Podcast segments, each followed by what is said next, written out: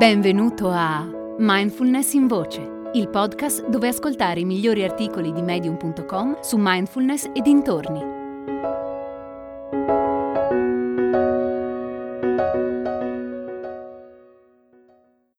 Siediti e basta di Charlie Ambler. Spesso, quando ci avviciniamo alla meditazione per la prima volta, pensiamo che sia qualcosa da fare la consideriamo come qualcosa finalizzata a ottenere risultati, alla stregua di una prescrizione medica. Questo succede perché al giorno d'oggi raramente facciamo qualcosa che è fine a se stessa. Immersi in una cultura ossessionata dalla produttività e dal progresso, ci diciamo se non ne ottengo nulla a cosa mi serve? Per questo motivo molte persone non colgono il vero significato della meditazione. Pensano di poter meditare con la musica in sottofondo, dopo aver assunto droghe o ascoltando un'app sul telefonino che li guida con voce suadente. Dogen o Bodhidharma avevano forse un telefonino. La verità, purtroppo, è che queste distrazioni non hanno nulla a che fare con la meditazione. O stai seduto in silenzio in uno stato di non mente, oppure stai facendo altro. Alcune volte possiamo addirittura meditare senza di fatto meditare, perché ci perdiamo nei pensieri e facciamo in modo che la pratica si trasformi in un'esperienza di un certo tipo. Questi attaccamenti ci allontanano dalla consapevolezza, non ci avvicinano. Ci avviciniamo alla consapevolezza soltanto se calmiamo il corpo e la mente.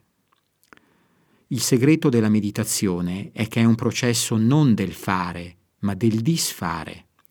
Smantelliamo anni e anni di schemi di pensiero illusori, di opinioni su di noi e sugli altri e di attaccamento a ogni cosa. Quando siamo seduti a praticare, lasciamo andare tutto. Le intuizioni rivelatrici arrivano quando non c'è più nulla a distrarci, nulla a cui aggrapparci.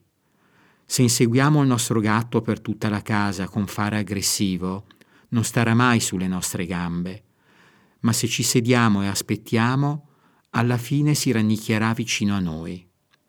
Nella vita tutto funziona così, ma tendiamo a preferire la sicurezza dell'illusione finché non comprendiamo la verità delle cose, spesso quando è ormai troppo tardi. Ecco perché è così importante sedersi e basta Facciamolo. Prendiamo un orologio, sediamoci su un cuscino e iniziamo. È così contrario alle nostre abitudini, nessuna aspettativa da deludere. Delusione che peraltro proviamo ogni giorno. Facciamo cose spinti da ricompense future di cui non abbiamo certezza. Creiamo rapporti non autentici, mossi da promesse di gratificazione futura ci raccontiamo bugie su ogni cosa nella speranza che un giorno, come per magia, avremo ragione. Purtroppo questo giorno non arriva mai. Non possiamo mai essere certi di nulla ed è meglio non affezionarsi troppo ai propri pensieri. Ecco perché è importante sedersi. Paradossalmente siamo fautori della visione distopica del mondo di Lao Tzu, ovvero rispettiamo l'uomo colto e intelligente più dell'uomo virtuoso. Promuoviamo una cultura orientata all'inutile acquisizione di qualsiasi cosa, dal sesso alla fama ai beni di lusso. Tale cultura non rende più felici. Viviamo costantemente intrappolati in questo desiderio e lasciamo che dia forma a tutto ciò che facciamo, da come costruiamo la nostra carriera a come alleviamo i nostri figli. Seneca, filosofo stoico e lui stesso uomo facoltoso, ha detto la vera felicità è godersi il presente senza dipendere dal futuro, senza indulgere in speranze o preoccupazioni, essendo contenti di ciò che abbiamo, che è sufficiente, perché colui che vive così non desidera nulla. Le più grandi ricchezze di noi umani sono dentro di noi e alla nostra portata. L'uomo saggio è felice di ciò che ha, qualsiasi cosa sia, e non desidera ciò che non ha.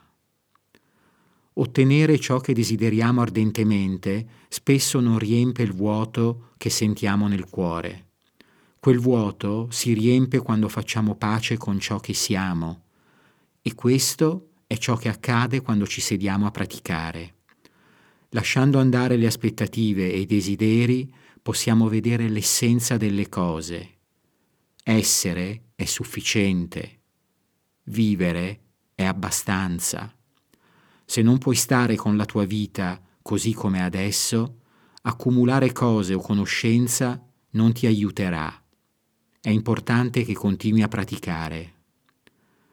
Quindi, la prossima volta che ti viene da pensare che la tua pratica è inutile o difficile, accetta il fatto che potrebbe essere così. Lascia andare quei pensieri. Immagina un ramo avvolto in un groviglio di vite spinosa. È la tua mente, irretita dalla propria autoriflessività e incessante attività.